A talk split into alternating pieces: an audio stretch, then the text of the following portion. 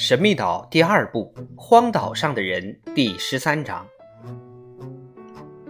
塔布岛上有遇难者求救，彭克罗夫大声说道：“啊，塞勒斯先生，您现在该不会再反对我去塔布岛的计划了吧？”“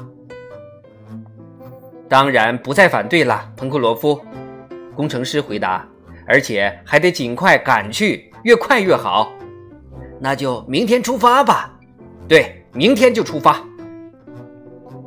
工程师手里拿着字条看了半天，然后才说道：“朋友们，从这张字条的措辞和内容来看，可以得出如下结论：首先，这位遇难者是具有丰富的航海知识，他标明的塔波岛的经纬度与我们测定的数字相符，而且还精确到分。再者，他想必是个英国人或者美国人。”因为字条是用英文书写的，没错，斯皮莱赞同说：“想必那只箱子就是他抛下的。”也是凑巧，乘风破浪号正经过这儿，瓶子就飘了过来。我们晚点到的话，说不定瓶子就碰到礁石破碎了。哈勃说：“你觉得是不是有点太巧了？”史密斯问新船长彭格罗夫。是太巧了，也真的是很幸运。彭克罗夫回答：“瓶子总要飘到一个地方，那飘到我们近旁也很正常，只能说我们运气好而已。您不这么认为，史密斯先生？”也许您说的是对的，工程师回答。不过，可是这只瓶子不像是在海上漂流了很久呀。哈勃疑惑地说：“是啊，这字条看上去也像是最近才写的。”斯皮莱说：“您对此有何看法，史密斯先生？”这一时半会儿，我无法证实，以后会弄明白的。”史密斯说。在谈话过程中，船已调转船头，鼓起风帆，迅速地向爪角驶去。大家心系着那个遇难者。他还活着吗？还来得及救他吗？他们也是遇难者，有责任去援救其他的遇难者。乘风破浪号绕过爪角，四点光景，在慈悲河口停泊。晚上，大家商讨着前去塔波岛的事宜。水手和哈勃深谙航海知识，是最合适的救援人员。预计翌日十月十一号出发，十三号便可跑完一百五十海里，抵达塔波岛，在岛上寻找一天，然后返回，顶多十七号就可以回到林肯岛。这段时间天气晴好，正利于海上航行。大家最后决定，史密斯、纳布和斯皮莱留在花岗岩宫，由水手哈勃驾船前往。但斯皮莱说什么也不肯留下，非要去不可。最后也就同意了他参加这次海上远征。大家随即便动手准备行前物品，把一些必备物品搬上船去，其中包括卧具、器皿、武器、弹药、指南针以及够吃一个星期的粮食。第二天清晨五点，大家激动地挥手告别，船长扬起风帆，驾驶船往爪角。绕过爪角之后，一直向西南方向驶去。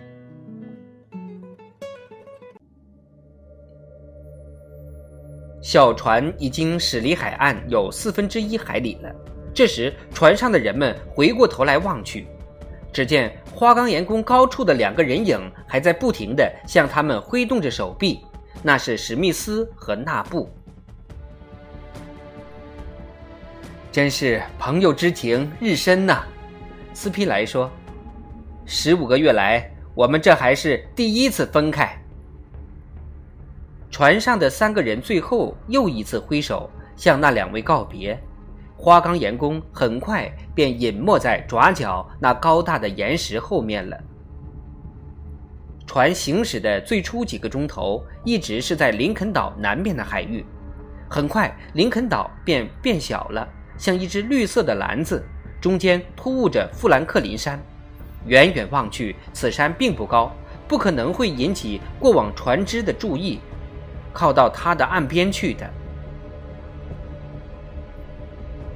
一点钟光景，船已驶到离开爪角有十海里远处。从这里望去，一直延伸至富兰克林圆形山顶的西海岸已经模糊不清了。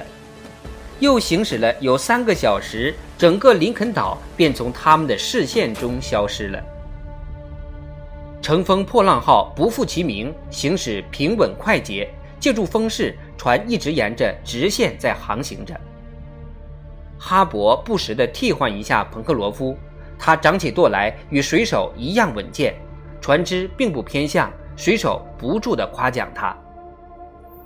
斯皮莱一直在与他闲聊着，有时也帮忙操作一下。晚上，一弯新月挂在茫茫夜空中，但一会儿就将沉入大海之中。夜色浓重，但星光灿烂。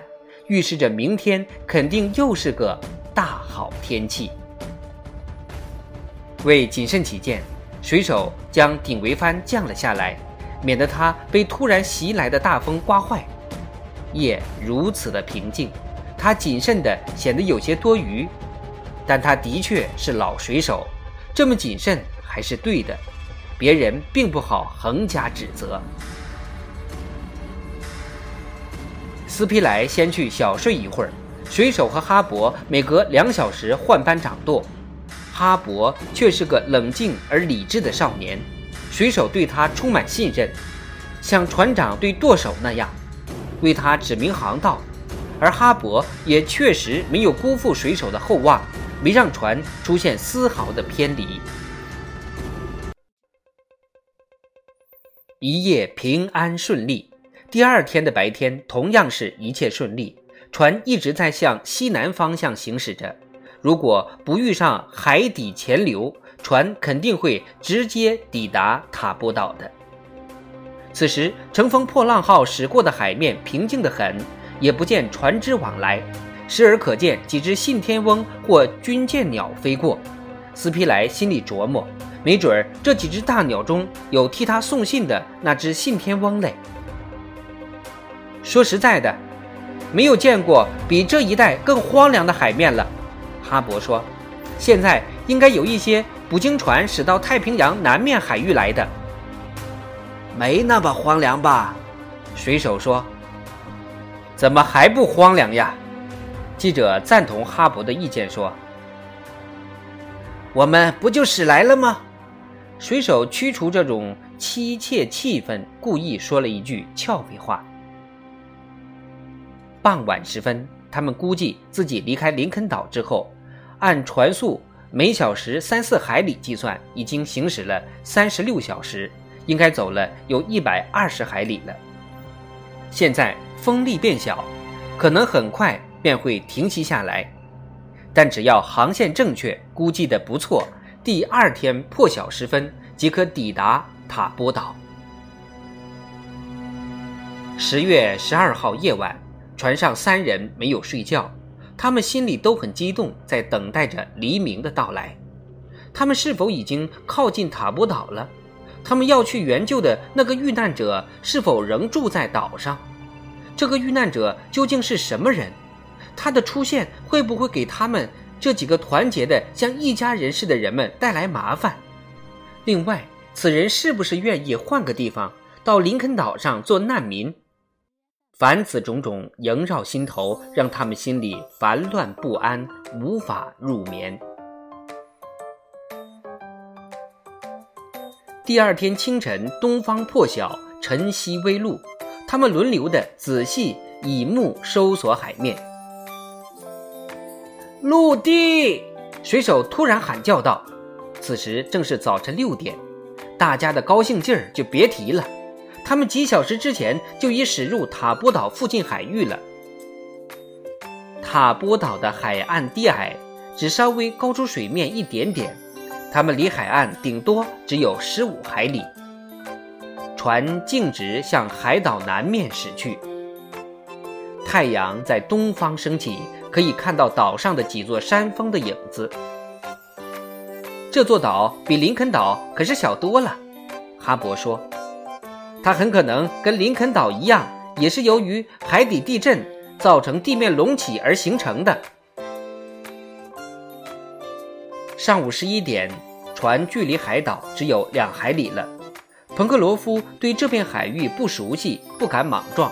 他在小心翼翼地驾驶着，以便寻找可以靠近小岛的航道。他们可以清晰地看到岛上丛生的桉树以及其他一些大树，但却未见炊烟，不像有人居住的样子。但是那字条上清楚地表明这儿有遇难者。而且此人可能仍在此等待着救援。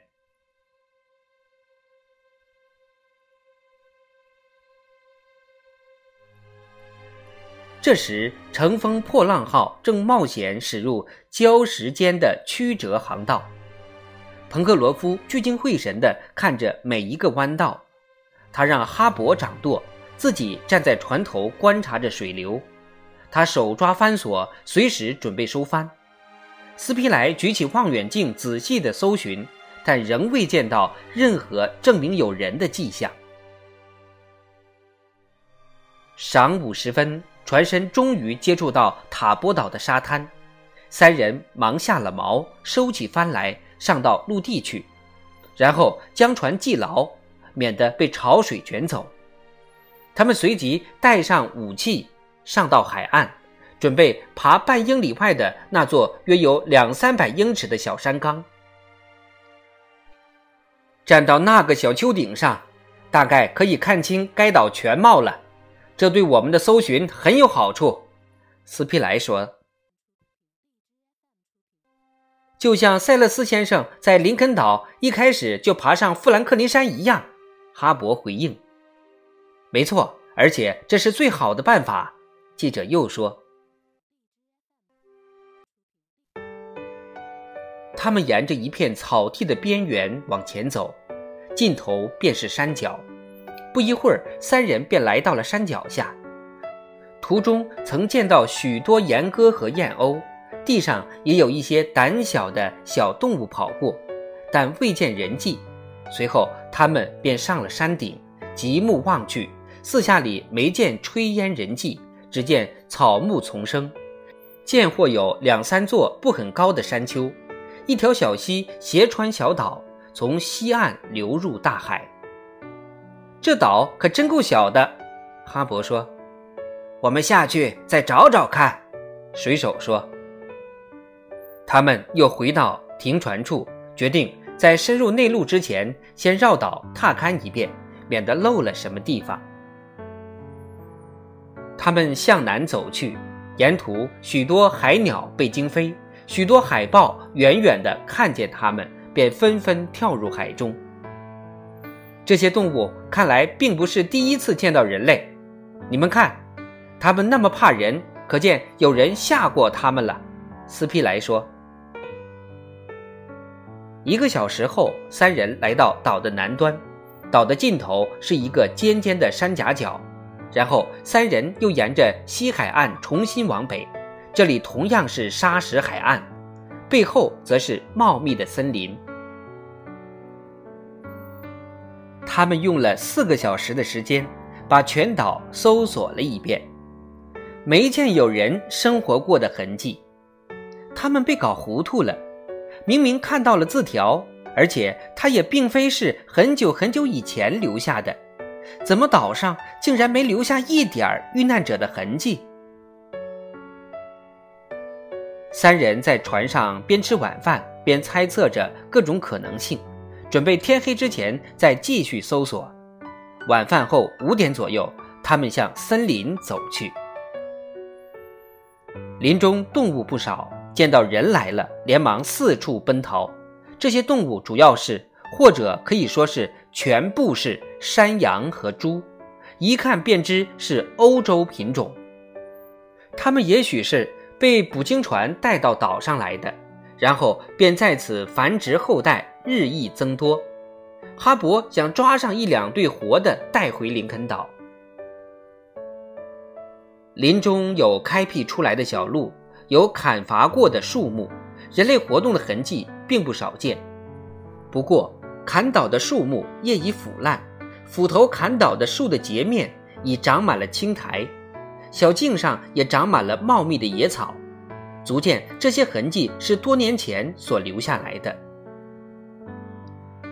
这说明岛上确曾有人住过，而且还住了一段时间。斯皮莱说：“他们是什么人？有多少人？现在还有没有人？”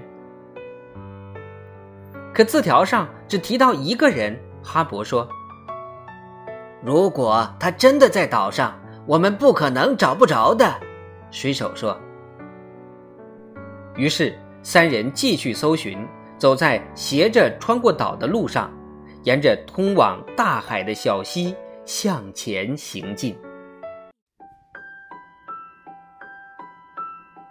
三人所见到的欧洲种动物和人类活动的痕迹。已明确表明该岛曾有人生活过。现在他们又有所发现，岛上的一些植物，在林间空地的某些地方，明显可见有人种过蔬菜类植物。只不过这也许是很久以前的事了。哈勃在沿途发现有马铃薯、莴苣、酸蘑、胡萝卜、卷心菜、萝卜等生长着，他高兴极了。准备带点菜种回去播种。太好了，水手说：“这东西那不有用，对我们也有用。就算没能找到留字条的遇难者，我们也算有所收获了。上帝将会褒奖我们的。”也许是吧，记者说道。不过，看这些园子的样子，恐怕该岛早就没有人居住了。没错。否则他是不会把园子就这么荒废掉的。哈勃赞同说：“是啊，这个遇难者可能已经走了。